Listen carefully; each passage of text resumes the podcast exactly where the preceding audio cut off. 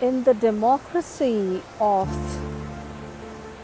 interactive projections, we get formed. And in the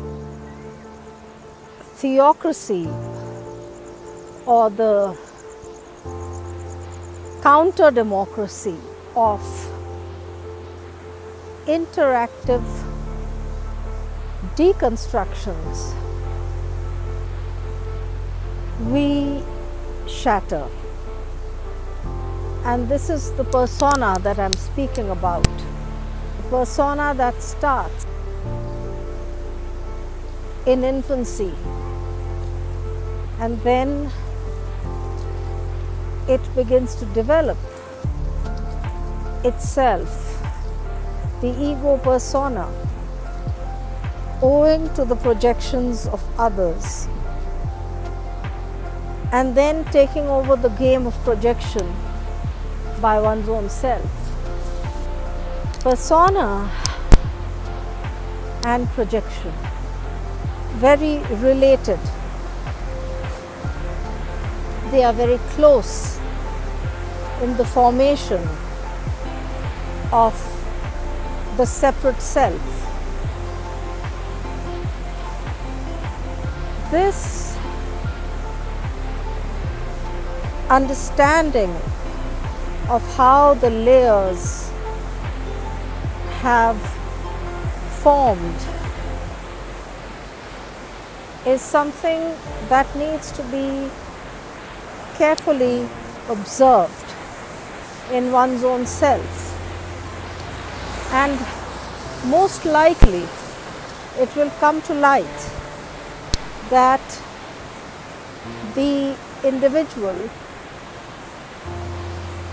began as a child was quite depersonified in comparison to the adult that he now represents. So the depersonified child was constructed by experiential mass and other projections, other projectors writing on his wall about himself. The curiosity that we carry about how we are received by society is in fact a remnant of this childhood construct. We need to verify the projection and its compounding against the deconstruction and its dissolution. Both can use projectors to form or to dismantle. One projector may be only a projector